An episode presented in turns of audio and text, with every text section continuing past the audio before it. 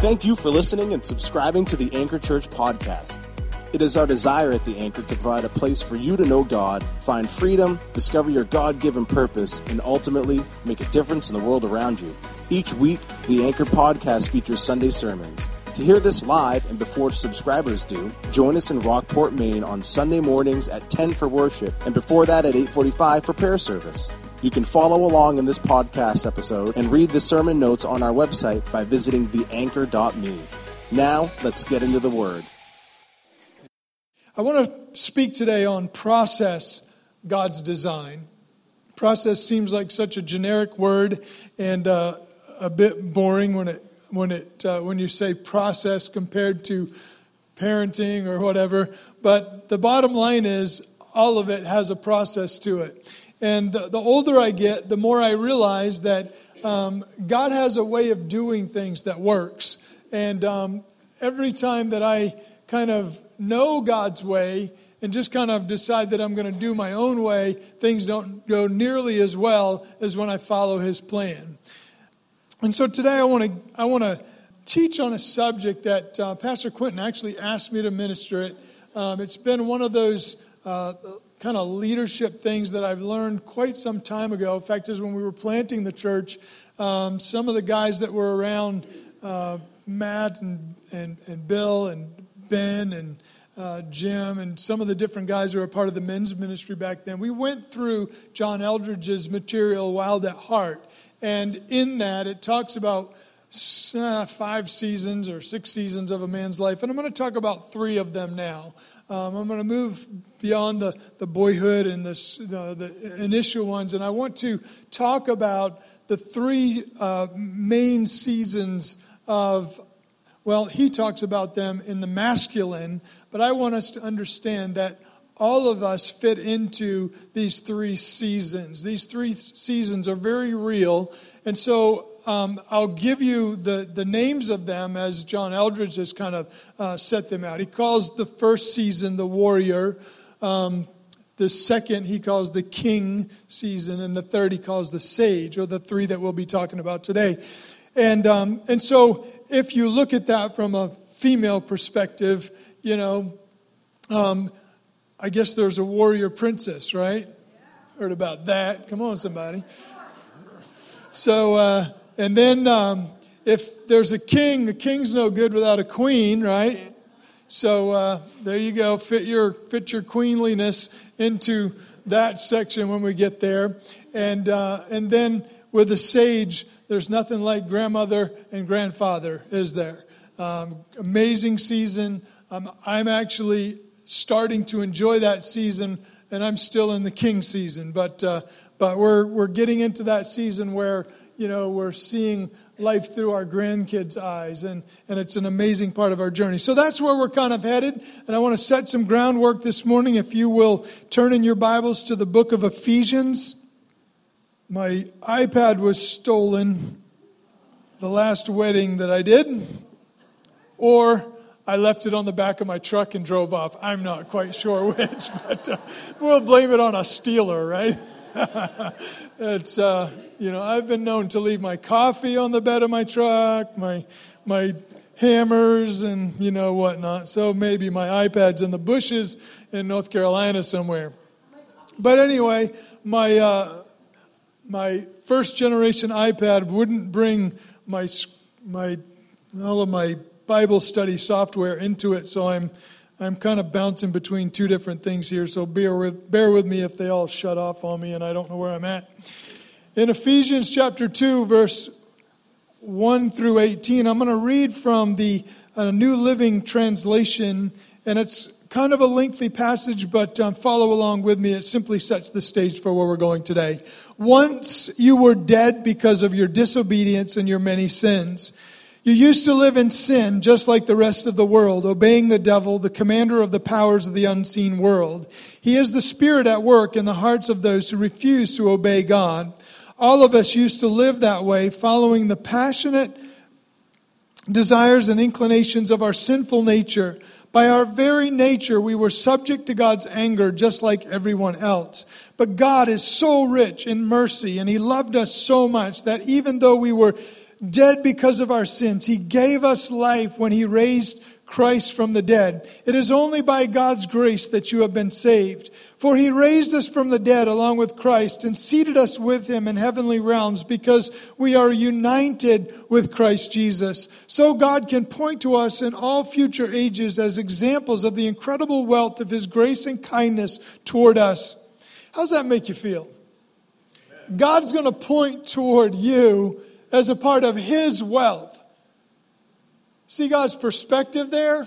Didn't really necessarily, it wasn't really part of my message at all, but the, the, the, uh, the understanding that God sees us in, in a way that we many times do not see ourselves always gets me every time I see it in Scripture. But anyway, as shown to us in all that He has done for us who are united with Christ Jesus. God saved you by His grace when you believed, and you can't take credit for this. It's a gift, it's a gift from God. Salvation is not a reward for the good things that you have done or we have done. No, so none of us can boast about it. For we are God's masterpiece. I love that scripture. Um, he has created us anew in Christ Jesus so that we can do the good things that He has planned for us long ago. Don't forget that the Gentiles used to be outsiders. We were called uncircumcised heathen by the Jews, who were proud of their circumcision, even though it affected only their bodies and not their hearts. In those days, you were living apart from Christ. You were excluded from the citizenship among the people of Israel, and you did not know the covenant promises of God that uh, God had made to them. And so you lived in this world without God and without hope. But now, you have been united with Christ Jesus. Once you were far away from God, but now you have been brought near to Him through the blood of Christ. For Christ Himself has brought peace to us. He united Jews and Gentiles into one people when in His own when in his own body on the cross he broke down the wall of his hostility that separated us. He did this by ending the system of law with its commandments and regulations, and he made peace between Jews and Gentiles by creating in himself one new people from two groups. Together as one body, Christ reconciled both groups to God by means of his death on the cross, and our hostility toward each other was put to death. Or the provision for us to have had that hostility taken away um, has, has been, been made for us. How many times we as people also have to make the choice to come into agreement with God's forgiveness, with God's provision.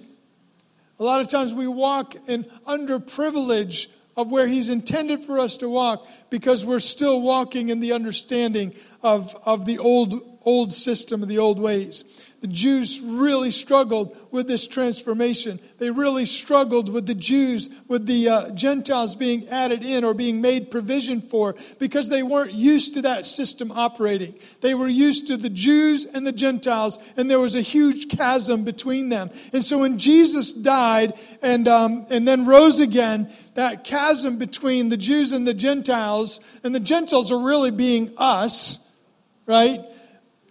Everybody that wasn't Jews back then, and then going forward, um, everybody that would not be a Jew would be a Gentile. And so we're a part of that Gentile, and we're part of that group that was grafted in or made provision for because of the death, burial, resurrection of Christ. So he brought us this good news of peace to the Gentiles who were far away from him and peace to the Jews that were near. Now, all of us can come to the Father through the same Holy Spirit because of what Christ has done for us. That's the baseline of our Christianity. That's the baseline of our faith. It's not so much what we have done, it's what Christ has done and provided for us. He has made a way for us to have excellence in our life. He has made a way for us to have freedom. He has made a way for us to have wisdom that's not our own. He's made a way for us to tap into the kingdom of God so that, it, so that we don't have to live through our lifetime abandoned and afraid abandoned and alone, unprovided for, without having that wisdom that can only come from God. He's made a way for that wisdom to be tapped into by us. God has prepared you. He is preparing you, and He will be preparing you until He returns or we go the way of the grave. We are in a constant process of change. We're in a constant process of becoming. We're never um, really supposed to be in a place of stagnation. He doesn't intend for our life with Him to be um, stages of boredom and then excitement, boredom and then excitement, boredom and then excitement. It's intended for us to have this amazing journey. It's not supposed to be all easy, it won't be all easy. He even says that in this world you will have tribulation, you will have testings, and you will have trials. There is a real enemy that desires to sift you as wheat. There's a real enemy that desires to destroy you. So, those are all, all very real factors but the process of going forward is God simply taking all of the, the things that happen to us during our lifetime and in our life journey and making something beautiful out of it. You can have those seasons like, like I described several months ago. Uh, if you remember the sermon that I did about, um, you know, sitting on my couch with a black hooded sweatshirt over my head and, and really struggling with a time of significant depression. It was a very seriously uh, awful time in my life. Those times will come. Even as a Christian, those times will, be, will come. There will be times when you will wonder if you're going to make it. Whether you're a Christian or not, you'll wonder if you're going to make it. You'll wonder where God is. You'll wonder if He's abandoned you. You'll wonder what you did wrong. You'll wonder why am I going through this? You'll ask all those questions. It's not wrong to ask those questions, but it's always, we always have to come back to the bottom line of Jesus has made a way. Like it says there in Ephesians, Jesus has made a way. The provision is there. We're going to have to see through some difficult stuff. We're going to have to endure some difficult seasons. But if we can trust Him through those difficult seasons, He will, He is in the process of making something beautiful out of your life. All right, so we're being prepared. He has prepared us up to this point. You are not, um, many of you are not novices in the kingdom of God. Many of you have been serving God for many years. So you're, you're, you're maybe not one of the, the brand new uh, born again people. Maybe you have, um, you've been in it for so long that you've kind of just gotten used to it you know, and, and church is just church, and Sunday is just Sunday, and Jesus is just Jesus, and God is just God, and it's something that you do, and you're kind of waiting for the end. I don't know if that's you or not. I hope not.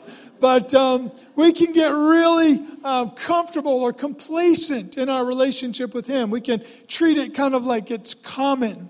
That's not God's design. He wants you to see yourself as being prepared. And these seasons for me that I talked about earlier, these seasons kind of help me see a, an overall plan. It gives me an overall picture of maybe what uh, my life, li- life is, is um, you know, intended to accomplish or become. We will enter different seasonal phases of our life. There are marked changes in, the, in our potential in each. What we do with the opportunity and the potential is largely dependent on our personal journey with Jesus and how we position ourselves to learn and to lead. I believe that there's leadership in everybody. When you're um, raising your children, you know, you're the leader to that two year old. You're the leader to that if your child is 20, you're the leader to that 20 year old, etc. If you're a leader, um, if you know, if you're a, a, boss at work or whatever, you're a leader to that crew. If you're a if you're a Christian on any job site, by nature you're a leader. By, by nature, by God's design in you, He's positioned you there, even if you never give direct commands as far as shovel this shovel over into this spot and fill this hole or whatever. Dig this ditch or whatever. Maybe you're not the guy giving those commands, but because you're a believer and because Christ is in you, you are giving direction to the people that's around you. The instructions come out, emanate from you without you maybe even realizing it. You are an example, a living epistle, the scripture says. You are showing God's ways to the world, regardless of where you find yourself. where we receive our wisdom from, will determine our contribution to those that we have been trusted with. Joseph was trusted with all of Pharaoh's kingdom because he relentlessly pursued his relationship with God. He positioned himself as a student in humility before God, and he patiently navigated each obstacle. And in his situation, God used his gifting on a natural, national scale. You say, well, God will never use me on a national scale. Really, that's not our problem. Right? The, the scale with which God's going to use us is not really our, our, our, it's just not our problem. What is our challenge is am I in position and have, have I allowed God to transform me so that when He needs me to do something, I am prepared, I have been prepared, and I am being prepared? See, we're not so much in charge of the assignment that we will receive, but we are responsible for being obedient to whatever assignment that He gives us and being prepared. Warrior King Sage, I believe, is a bit of helping us to get positioned and understanding the process of being trained and positioned so that we can be ready when those times of instruction come. Let's, let's look at the warrior. The warrior, as John Eldredge describes it, is a, is a person in their 20s and 30s. And if you could, those of you that are past the 20s and 30s, if you could kind of think back to those years, or if you're in those years, think about what you're going through now in the context of being a warrior. Just thinking about a warrior, it brings up the idea that there's a battle of some sort, right? There's a battle of some sort that has to be uh, fought.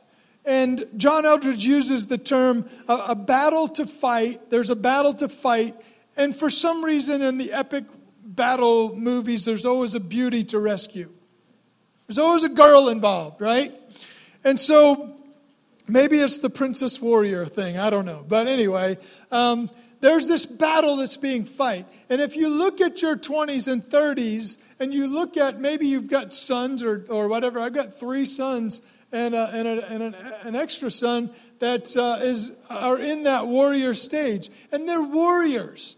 They're, they're just full of energy. They're, they're, they're, they've got dreams and visions. They want to, you know, they'll go out in the yard and just fight with each other, not like mad fight, but just just to wrestle and whatever and they're they're showing their strength and they're arm wrestling and they're they're just doing all that stuff to to because uh, they're they're they're young guys they're in this aggressive mode and they're conditioned to be warriors during that season during that stage.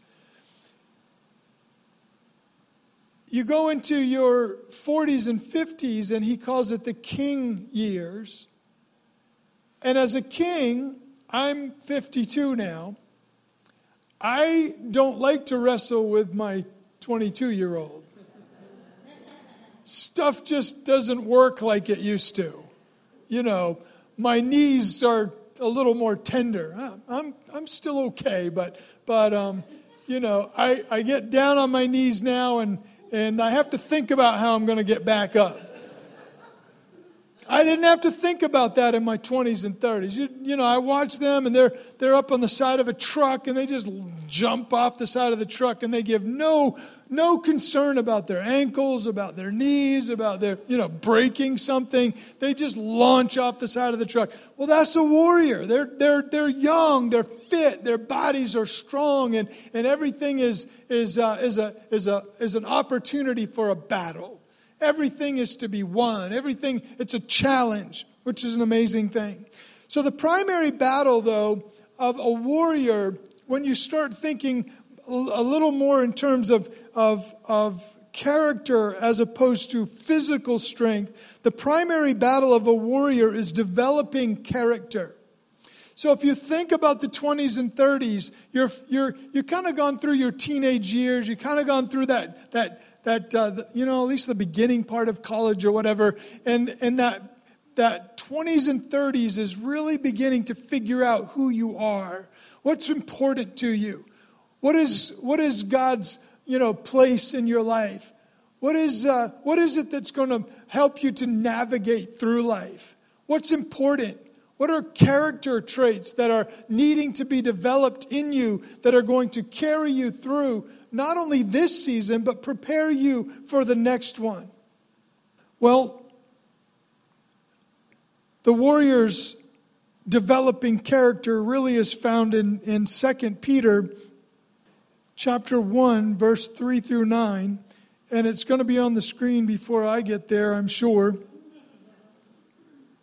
But it says, By his divine power, God has given us everything that we need for living a godly life. We have received all of this by coming to know him, the one who called us to himself by means of his marvelous glory and excellence. And because of his glory and excellence, he has given us great and precious promises. These are the promises that enable you to, to share his divine nature and escape the world's corruption caused by human desires. So, in your, in your 20s and 30s, the beginning of this wrestling with our human nature, it, it happens certainly when you're one and two and whatever. But for the sake of today's sermon, we're, we're kind of fast forwarding to this point where these things are really um, developing on a, on, a, on a grand scale, and you're owning them apart from your parents, oftentimes. In view of all this, in verse 5, make every effort to respond to God's promises, supplement your faith with generous provisions of, of moral excellence, and moral excellence with knowledge, and knowledge with self control, and self control with patient endurance, and patient endurance with godliness, and godliness with brotherly affection, and brotherly affection with love for everyone. The more you grow like this, the more productive and useful you will be in your knowledge of the Lord Jesus Christ. But those, those who fail to develop in this way are short sighted or blind, forgetting that they have been cleansed from their old sins. So there's a really, uh, really strong aspect of our journey at this point as a, as a young man or a young woman where this character needs to be developed in us. And if that that process of developing character, really deciding do I want to have the core philosophies or, or, values in my life? Do I want to be a liar? Do you know how easy it is to lie? Do you know how easy it is to, to, to develop the ability to lie? Okay, so go back to when you were dead in trespasses and sin. Forget now when you're all righteous and holy and everything. You remember, you remember how easy it was to just fabricate a lie so you didn't have to pay for the consequences of your actions? It's easy. It was just like something that we were almost wired to be able to do. It's not like something you had to be taught. You just kind of, on the fly, you know, you could figure out a lie to get yourself out of some hot water. The problem is, after time, you kind of forget what you said before, and it's really hard to remember where you left off with the last lie and the last lie and the last lie, and it gets super, con, you know, contorted in your mind, and pretty soon it all catches up with you. So, as a young man or a young woman, we begin the process of, of saying to ourselves before the Lord, Do I want, what do I want character wise in my life? Do I want to be a liar? Do I want it to be easy for me to s- steal? Think about the Ten Commandments. Do I want to go through my life coveting the stuff that somebody else has. That's a lot of work. Just thinking about it, that's a lot of work. Contentment, contentment is an amazing thing. 1 Timothy 6, 6, 6 says, Godliness with contentment is great gain. The man or woman that has developed an understanding of contentment and has received contentment as one of the core philosophies or, or character traits in their life better from a young age, understand that covetousness just isn't a part of that character trait. Desiring, it goes on and talks about coveting another man's wife. How many of you know how much trouble that brings? Go down that road for a while, and, and, and, and it's a difficult road. Some of you have experienced that road. Very difficult road. This character is developing, and it's important that it gets developed powerfully at a young age. You young, younger warriors in the room this morning, don't be afraid of wrestling with these concepts. Don't be afraid of wrestling with. Ask yourself the question Do I want to be a liar? Because when you're when you're getting accustomed to lying, you're not thinking about it. You're just doing it. It's just, it's almost like innately becoming a part of who you are. So while you have this preacher standing in front of you, challenging you with a thought that simply says, ask yourself, do I want the characteristic of, say, lying? Do I want the characteristic of cheating? Do I want to be a covetous person? Ask yourself, Go down through the Ten Commandments if you have to, if you need some illustrations, examples. Do I want these characteristics in my life or do I want to have something different? Do I want the fruit of the Spirit in my life instead? Love, joy, peace, long suffering, tenderness, goodness, mercy. The things that God provides in place of what the enemy brings down our path. Developing strong personal habits, preferably of a kingdom nature, are a part of the warrior years. Am I going to become the things that we've described? Or am I going to take on God's character and go through the process of, of, of retraining myself? Paul uses the term dying to self. Your old nature dies hard. Those old ways die hard. How many of you are in your 50s, 60s, 70s and still that old nature? We battle that old nature at times. We battle those old ways at times. All right, so often unknowingly, but regardless, wrestling with the principles found in the Ten Commandments, even we find ourselves adjusting or having the opportunity to adjust to God's ways and not our own. Wrestling with our character, wrestling with who we are becoming. The king years, generally the 40s and 50s, it gets a little interesting. Uh, again, as I was talking earlier in the prayer time this morning, we talk about, you know, our journey of faith. And a lot of times it becomes very mundane or very, we're just used to it. We're used to God being God. We're used to the privilege of the kingdom. We're used to understanding parts of it. And we just kind of settle into a groove and we just stay in, stay in kind of like a happy medium vein and God bless America, everything's good.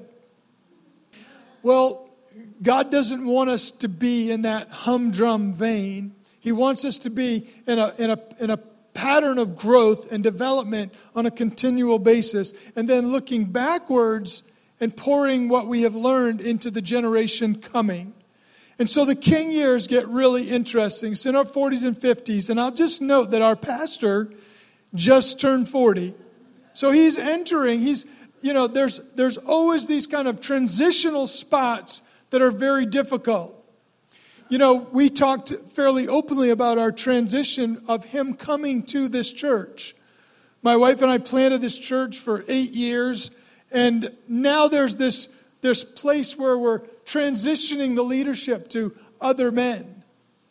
So you have this ownership thing, you have this identity thing, you have this relationship thing with the body, but then you're required to shift it over to a new leader. And that new leader, a lot of times, is younger. It's kind of the way it's supposed to be. And so you're, you're having to trust this younger leader with something that has got your flesh and blood attached to it. It's got your tears all over it. It's got your blood all over it. It's got your mistakes. You've got battles and you've won, you know, you've territory and you've, you've, you've gained ground and you've done that warrior thing in this setting. And now you're trusting so these transitional periods of our life demand change in us. That's why you master, say, by the 20 year end of your warrior years or warrior princess years, you kind of master that operating as a warrior. And then God kind of like says, okay, son or daughter, now I need you to be a king. Well, it's kind of like graduating from eighth grade. You remember when you were in eighth grade? You were like the leader of the school. You know, all the little kids, they were little kids. You know, fourth graders were just like, whatever. You know, they don't matter because I'm an eighth grader.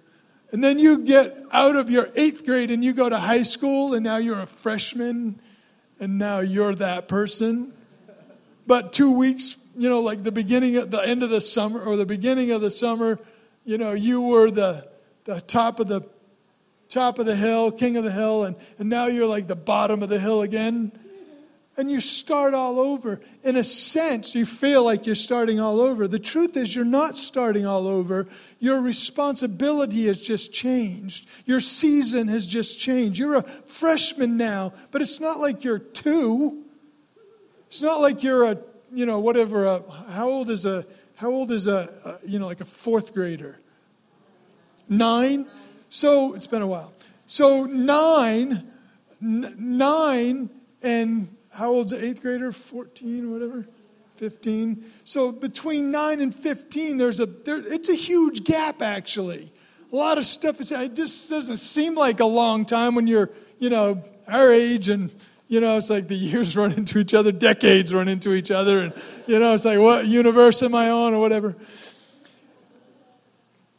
So you're, you're having these transitions similar to what it's like going from eighth grade into high school, going from the top of the pile to the bottom of the pile, and you feel like you're starting all over again. The truth is, you're not starting all over again, but you're going to be dependent on God or required to be dependent on God in a similar fashion as when, as when you were back starting your 20s back starting your warrior years. Unfamiliar territory. You didn't quite know what your standards were. You didn't quite know where you stood on the issues. You didn't quite know where your footing was. And God, through those warrior years and the, and the kings, that's why the, the, the king years are so important. A king's primary role, let's say, is to gather warriors around him or them and speak into the lives of these warriors out of the abundance of a king. Well, the abundance of a king has been developed through the warrior years. So if you are not paying attention in your warrior years and you're not wrestling with the principles and the characters and the things of, of God that are needing to be wrestled with at that time, when you get to your 40s and 50s, you will not be prepared to sow into the generation past. And God needs you to be prepared to sow into the generation past. So let's just say we're, we're preparing the best that we know how. Life circumstances have come our way. We've, we've, we've battled through our warrior years, and, and, and we are in position with these young warriors kind of nipping at our heels. They're warning my church, they're warning my business. they want to run it because they know how to do it way better than we do. I know Zach. He's a smart kid, but his dad's got 26 years on him. And it seems like he knows how to run that business better than his dad. And probably in some things he's got great ideas that, you know, us older guys, we are not up with technology the way the younger group is. And so there's some things that he's going to bring to the table, but there's experience and there's hard knocks and there's difficult things that that, that king has gone through that the young warriors need to learn as they're advancing. And so, this relationship dynamic between a, a warrior and a, and, a, and a king is extremely important. And it's extremely important that the king, whose primary responsibility is to gather warriors around them, so say I'm a king and I'm going to gather these warriors. Come on, you guys, real quick. 20s, 20s, 20s, if you're 20s. Micah? So we're gathering these guys around us, And um, wherever they all are, here they are. We're gathering them around us and we're giving them a piece of who we are. We're giving them wisdom. We're giving them understanding. I think that's why our family meetings have become so important. I've got three warriors, you know, typically three, four, five warriors in the room with my wife and I during these family meetings because our family's just kind of growing. And, um, and I think the reason why they're becoming important is because they're, they're seeking information to help them through these years, to help them go through these years with excellence so that they're learning, they're engaged, they're participating. There's times when they're like, eh, dad, whatever, that doesn't, that doesn't, that doesn't work. Um, but the, this environment that we create is an open door for them to be able to receive from us. Sometimes it's I'm going to bed. I've had it. I've moved sheds all day. It's hot. I'm done whatever. I go to bed, I lay down on my bed, and the next thing I know, there's like three grown children laying all over my bed wanting to talk. I'm like, this is not the time. Go, go away. Go to your room. Where, where do you, you live somewhere else? But here they are, they're laying on the floor, they're in the chair in the corner, and they're just camped out. But this environment creates an opportunity for them to engage with us in a way that we can pass information in a healthy way. Thank you, guys. Good illustration. And that's what the relationship transition between a warrior and a king is all about. You've got to let go of the warrior thing. You know, I know that I'm not physically capable of warfare like my son is in a physical, natural sense. And my role is shifting to where it's not so much about the sword and the, and the whatever, it's about passing information so that these guys can be empowered and they're fighting the right battles.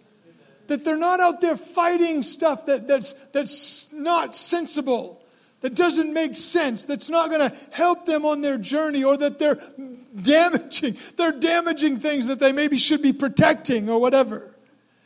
And so, this wisdom that a king will pass on to the warrior, it's very important. But what happens many times is this, this king can't let go of the warrior thing. It's a difficult process of letting go. It's like the pastor letting the younger guy take over. How many of you think Pastor Quentin's doing a great job? He is doing a great job. He's an amazing young guy.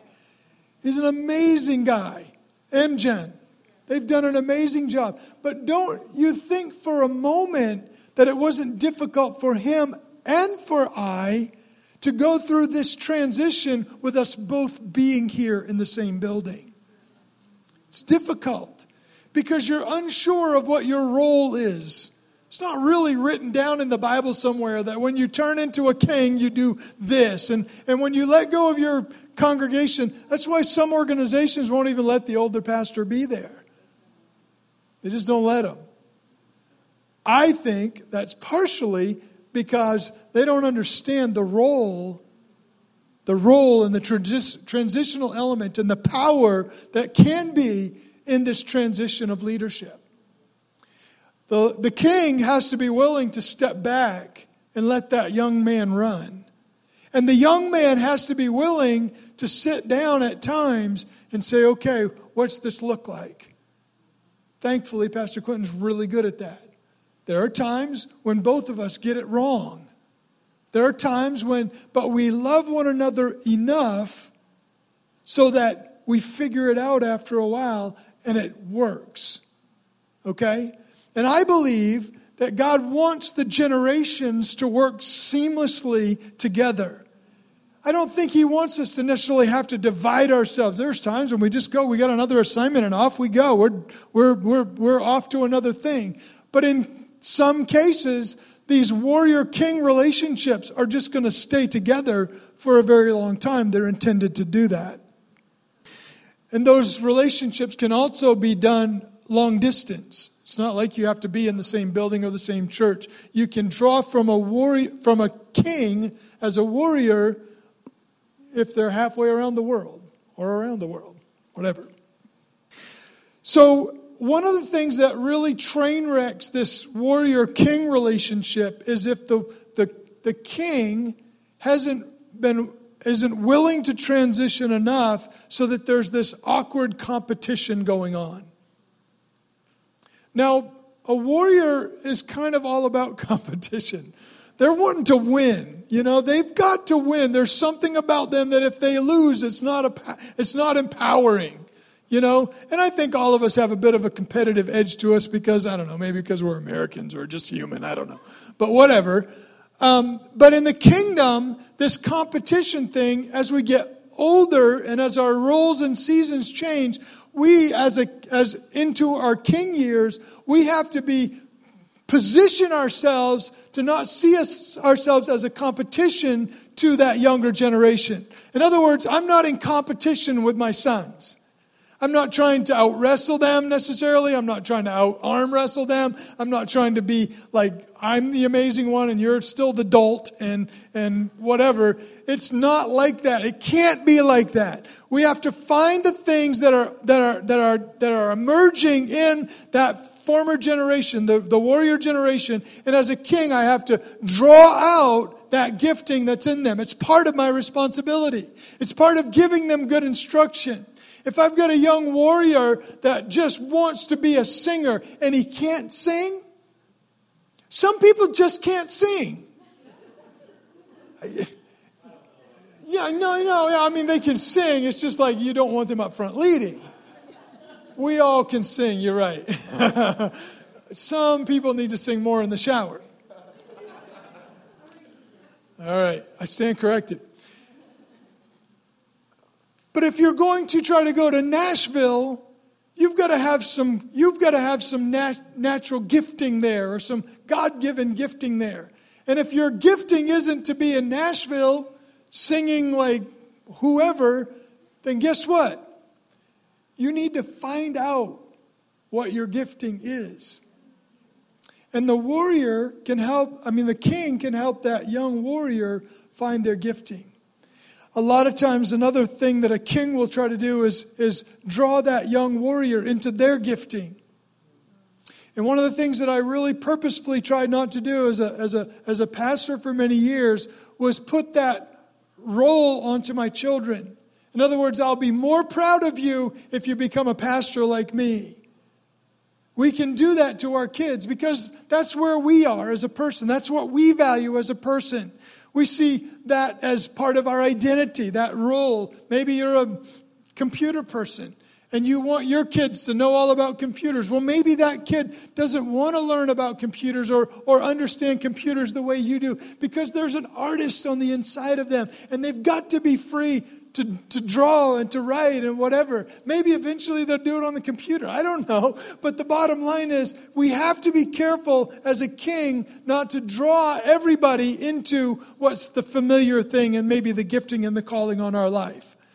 We have to be somewhat neutral in the sense that God's gifted this young man to be a certain something and my other sons to be a certain something else, and my other sons, and then my daughters, or whatever, and the other warriors that are underneath me. Part of my responsibility as a king is to step back from the emotion of maybe what I would want the outcome to be and become somewhat neutral in the sense that, God, what have you designed in this person? What is the gold in this person that I'm to be drawing out of them so that they can truly become everything that God has destined them to be?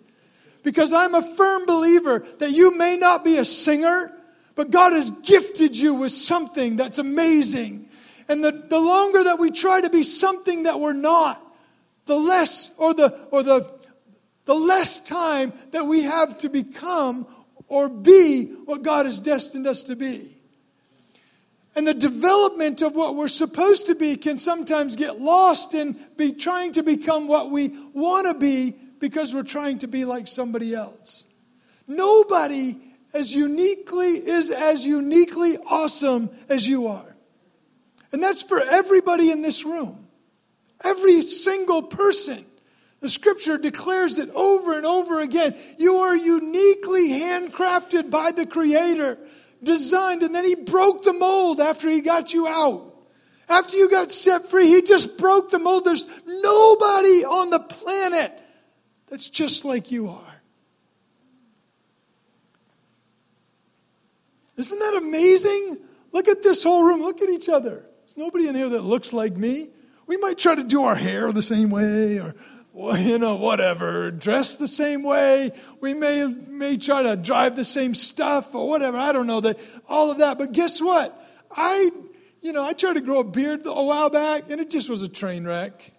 You know, I just, I'm, I'm, I'm okay right here, but the rest of it is just kind of weak and, and awful looking. And I just gave up. I was like, forget it.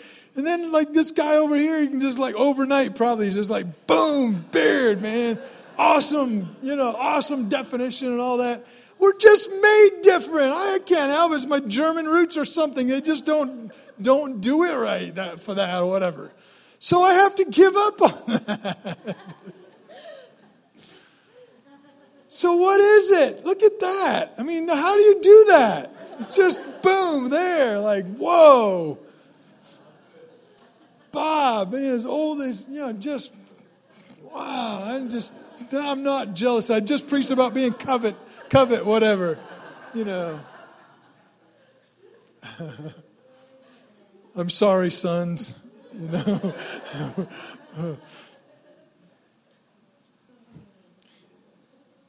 My dad used to say, drink black, black coffee and put, put hair in your chest. I'm like, really?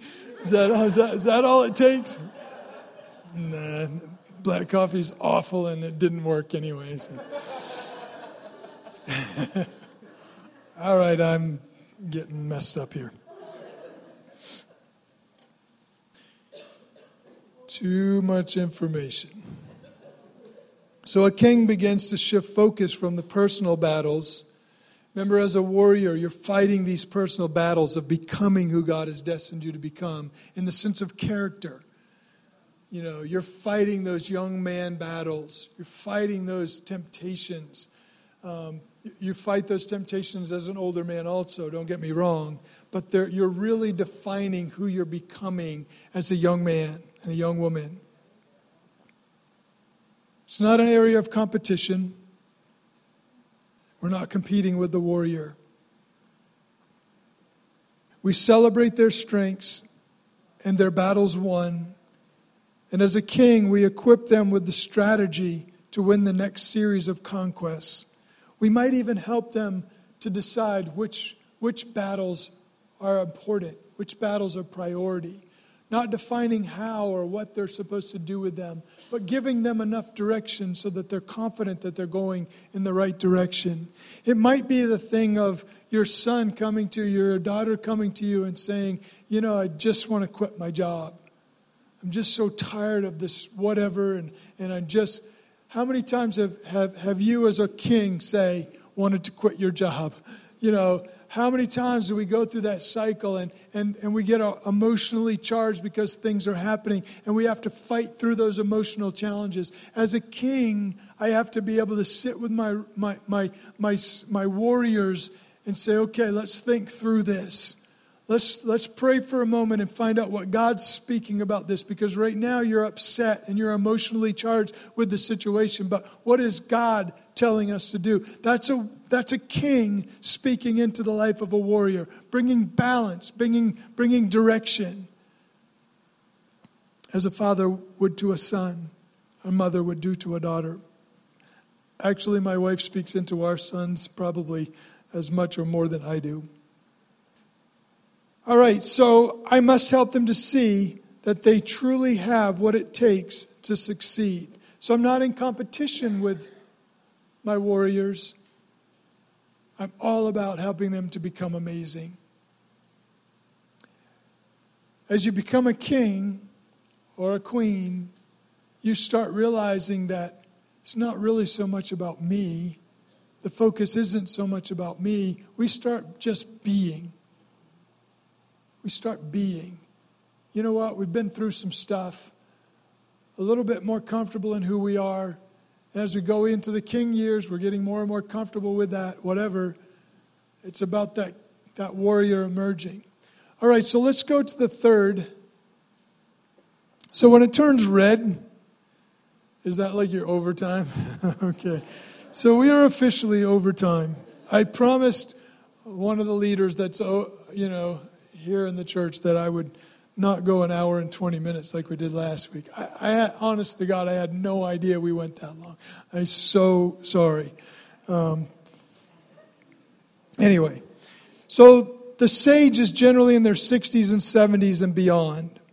The sage, I believe, is one of the most un, under, misunderstood seasons of a man or woman's life.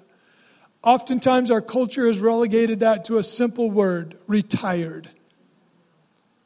Retired gets translated to put out to pasture, it gets translated to not needed, it gets translated to you're not active any longer. Nothing could be farther from the truth. And if you're in that age bracket of the 60s and 70s, you are so vitally needed in the uh, arena of the kingdom. Please don't take on the, the world's understanding of what retirement is. Retirement is something that hopefully gives you more time to do the things that you want to do, and somebody else is going to pay for it for a change. Or, or what you've sown in the past is going to pay for it for a change. These guys are, are retired, right? Paul, you're, you're almost there. Get, yeah, you're getting there. Well, the bottom line is um, Bill's retired, so the kind of, he, he hasn't quit, but he's, the role just changes. You do different stuff. He's not running the, the facility in Massachusetts so much. He's turned it over to a younger guy and he's trying to make it work, trying to do it. But Bill's able to help his son work on his house, and, and he's helping us with the church, the, the church purchase that just happened a few uh, months ago. Bill led the charge on that. He just did it. It's what he's done his whole life, it's his gifting. He can negotiate with banks, and amazing stuff happens. And we were scratching our head thinking about how we are going to have to do fundraisers and blah, blah, blah. And, and Bill just walks into a board meeting one night and said, Okay, Pastor Quentin, I need you to just go to the bank and sign this paper and that paper, and it's all done. And we were like, What? How? He said, You wouldn't understand. just, just go sign the paper and uh, pay the less payment. No. So, uh, but that, that, that time that he had to invest in what's going on here, that's part of that amazing part of the retirement thing. But it doesn't mean that that gifting isn't needed and vital and important. What is a sage primary responsi- responsibility or role? Primary role of a sage is to gather kings around them and speak into their lives. How many of you know you got a bunch of guys in their 40s and 50s and they know everything? We've been through enough stuff that we've got some stuff figured out and we know what to do now. You don't have to tell us everything, you know. Um, and we can be extremely stubborn because we've been a warrior, we've been participating as a king, and now that experience has validated our understanding of everything. The truth is, we don't know everything. The truth is, we're learning how to pass information to the next generation without all the yuck attached to it. We're learning how to do that. And the closer that we get to the end of the king years, we're, we're needing to transition into the sage years. And so, guess what? We're going to go from eighth grade to being a freshman again. So you really go through that process of, you know what, now I'm going into another season where I'm not fully fully aware or comfortable of what my role is going to be because it does shift again. You have to treat a king, you have to speak into the life of a king differently than what you would speak into the life of a warrior as a king. It's different. It's not the same because they're, they're, they're, they're, they're a little more set in their ways than a warrior. A warrior's still on, on a lot of shaky ground, a lot of unknowns there. But the king's been instructing warriors for all this time. They've been leading. They've been running some, some companies. They've had big manager positions, etc., etc., etc. So, training and teaching and equipping a, say, a, a, a, a king to become a sage or an effective king is a job which takes some finesse. And it's kind of like that transition where, as a, as a father, your sons and daughters are now having children, and now you have grandchildren, and it's that, that it's that careful thing that you have to do about how do I interact with these kids because you partly want to jerk a knot in that two year old that's doing the things that your kid used to do when he was a two year old. And they're not doing anything about it. And you really know what to do, and you just want to fix it. But it's having the restraint to say, no, I'm not that child's father. I'm their grandfather. And so I have to deal with that situation in a completely different way. And guess what? You're not fully trained to do that yet. Because you haven't had a ton of practice, or at least I haven't. I've only got two little ones. Some of you have, my mother's got like 14 grandchildren, great grandchildren or something, so she's a trained professional. Go ask her. So, my point is all throughout this season, all throughout these seasonal change, the dependence that we need on the Father is paramount. We need to have ask him to keep us in a place of humility not humiliation, like I spoke about last week, completely different things. Nobody needs to be humiliated. Humili- humiliation is disempowering and it gets us nowhere. That's not what I'm talking about. I'm talking about walking in humility before the Father, which is basically a posture that says, Father, I don't know everything and I'm willing to learn. I may be kind of stubborn and set in my ways because I'm older than I than I than my son but I'm still posturing myself in a place, in a way that I can be teachable.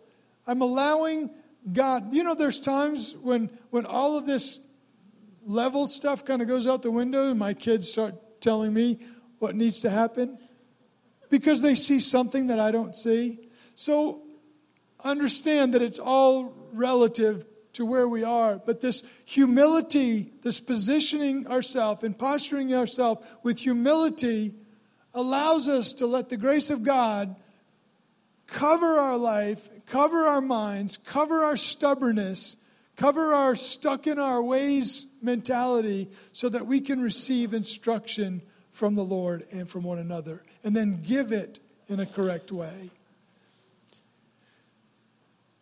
One of the things about parenting that we talked a little bit about last week was that we have to be willing to admit where we've failed.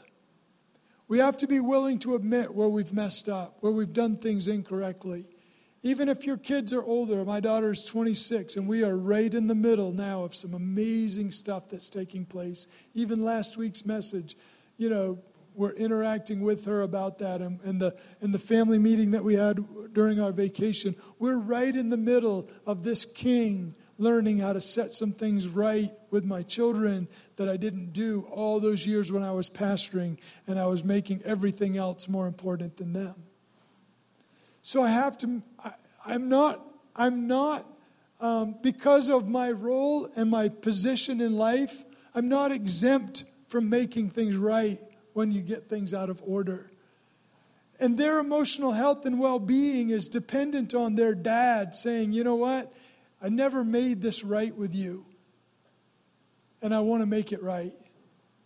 And so we're right in the middle of that. And it's awesome. It's awesome and it's sometimes embarrassing. But the truth is, I'm getting accustomed to being a king. I'm getting accustomed to saying, you know what, I don't know everything. And I routinely humble myself before the Lord and I spend time with Him um, and ask Him, God, what's out of order in my life? What's out of order in my life? And guess what? When you ask Him, He'll let you know. But the amazing thing about God is when you ask Him in a place of humility, what's out of order? He'll just say, Son, you know what? You remember when you did this the other day? That's, that's, not what I, that's not what I desire from you. And right away, you'll remember something.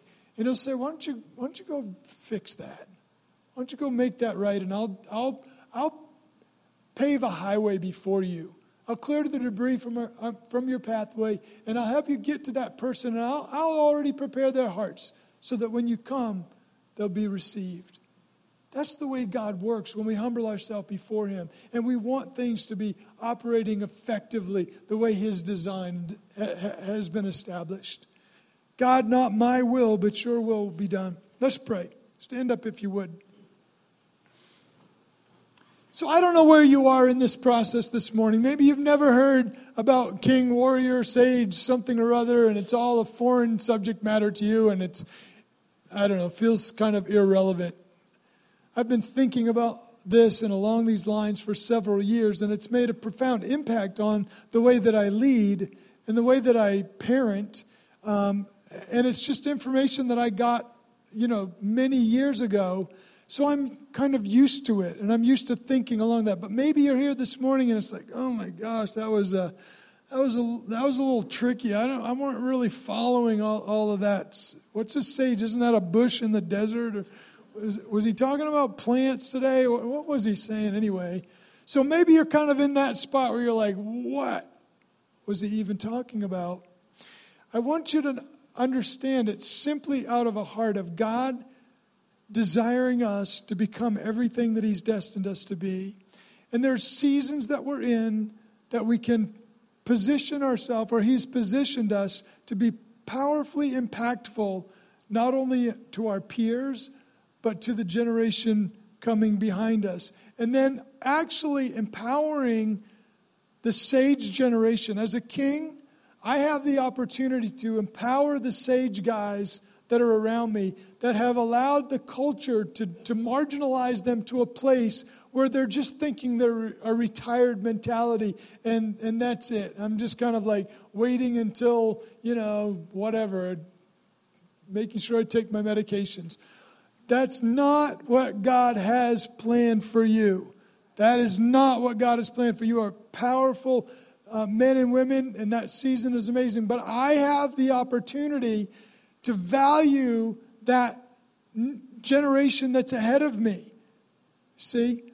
And I want us to begin to think that way. That's why the whole unity of the body, that's why I read that. God's intended for us to work as a unified body.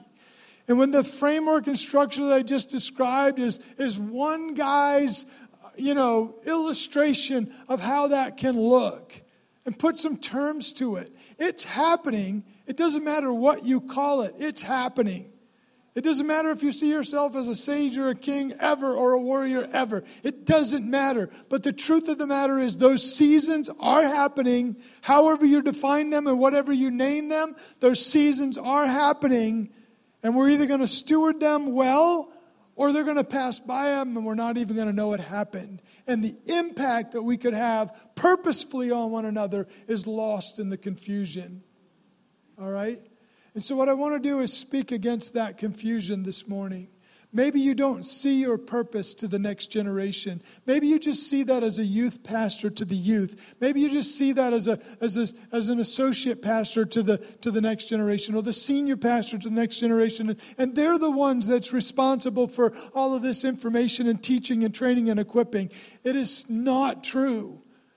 Every believer is designed with giftings on the inside of them that they would pass that gifting on to the next generation and then make way for the next generation to be empowered so that they can speak life and not just disappear into the sunset. So God has a plan.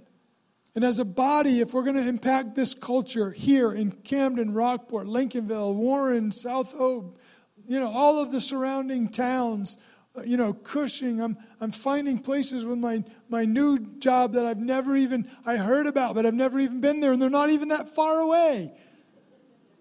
Radcliffe Island. Like I go there, seems like all the time now. And I never even knew the place existed, and it's beautiful. You know, I'm like all stuck in Camden because that's where I grew up, and, and it's like, they're ever, Camdens are everywhere. It's like every little road you drive down on the coast, there's another, there's another spot that's like, oh my goodness. I think that's the way our journey with Jesus is supposed to be. Oh my, I, I didn't even know there was a king year or whatever, but it's There it is, and it's amazing. So, Father, I pray for this body this morning. Would you just join hands with the person next to you? Let's come into agreement. We're not doing things haphazardly any longer. We're not doing things haphazardly any longer. Father, we need to understand that you have a purpose and a plan, and you're doing things not haphazardly, but on purpose. So, Father, we tap into that purpose this morning. We ask you for the wisdom to know how to be a, a, a warrior, an effective warrior, to wrestle with those personal challenges and, and, and to overcome. Father, we need the, the, the wisdom to be a king in a way that's just empowering to the warriors that we're entrusted with. God, we ask you to send us the right warriors, the ones that we truly can speak into their lives. Surround us, Lord, with opportunity so that we can truly speak life into that next generation. And Lord, if we've missed some of the process along the way, Lord, we know that you can restore the years that the cankerworm and the palmer worm or all the destructive decisions that we've made in our life have, have, uh, have, have, caused. Father, we know that you are able to repair and to, and to restructure and to put into our lives people that can, can learn even from the, the areas where we went off track. So, Father, I pray that as, as, the, as the sages of our house, Lord, really begin to understand that it's, it's not a time to it's not a time to be irrelevant. It's probably the most critical time of a man or woman's life is the sage years, where that collective experience of all those years of, of, of, of, of effort and, and energy and, and, and learning and, and failing and, and trusting and getting back up and going again and against the odds and, and, and persevering and all of that. There's a collective wisdom and understanding of life and the kingdom of God, even in the midst of all of that journey, that just is tragically lost because sometimes even we as kings won't open our hearts up to receive it from them. And so, Lord, I ask you to forgive us as warriors that haven't been willing to receive from the kings, and, and kings that haven't been willing to receive from the sages, and sages that have, have just been content to, to, to s- slip into the background. Father, help us to engage in our part of the journey. Help us to be engaged, Lord, in understanding that we're, we're preparing a culture, we're even impacting a culture not for ourselves, not for bragging rights, not to say we did this or we did that or the other thing, but simply so that the lost and, and lives can be transformed by the power of God in our community, in our region, Father, for the glory of God.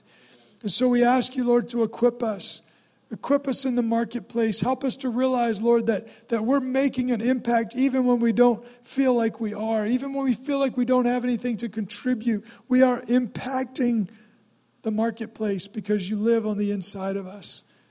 Help us to line ourselves up with your word and empower us to do that, Father. And Lord, we ask that you would just really speak to us through this week. And God, open our eyes so that when we're, we're just going through about, about life the way that we, we, we know to go about life, Lord, help us to remember some of the things that we talked about today and apply it to the situations that we're in. Or, or even let that be a, our situation be a reminder that, oh, this is a, this is a warrior this isn't just this, this kid that's obnoxious and, and thinks he knows everything and is trying to get my position. This is a, this is a warrior, and he's got to have a battle to fight.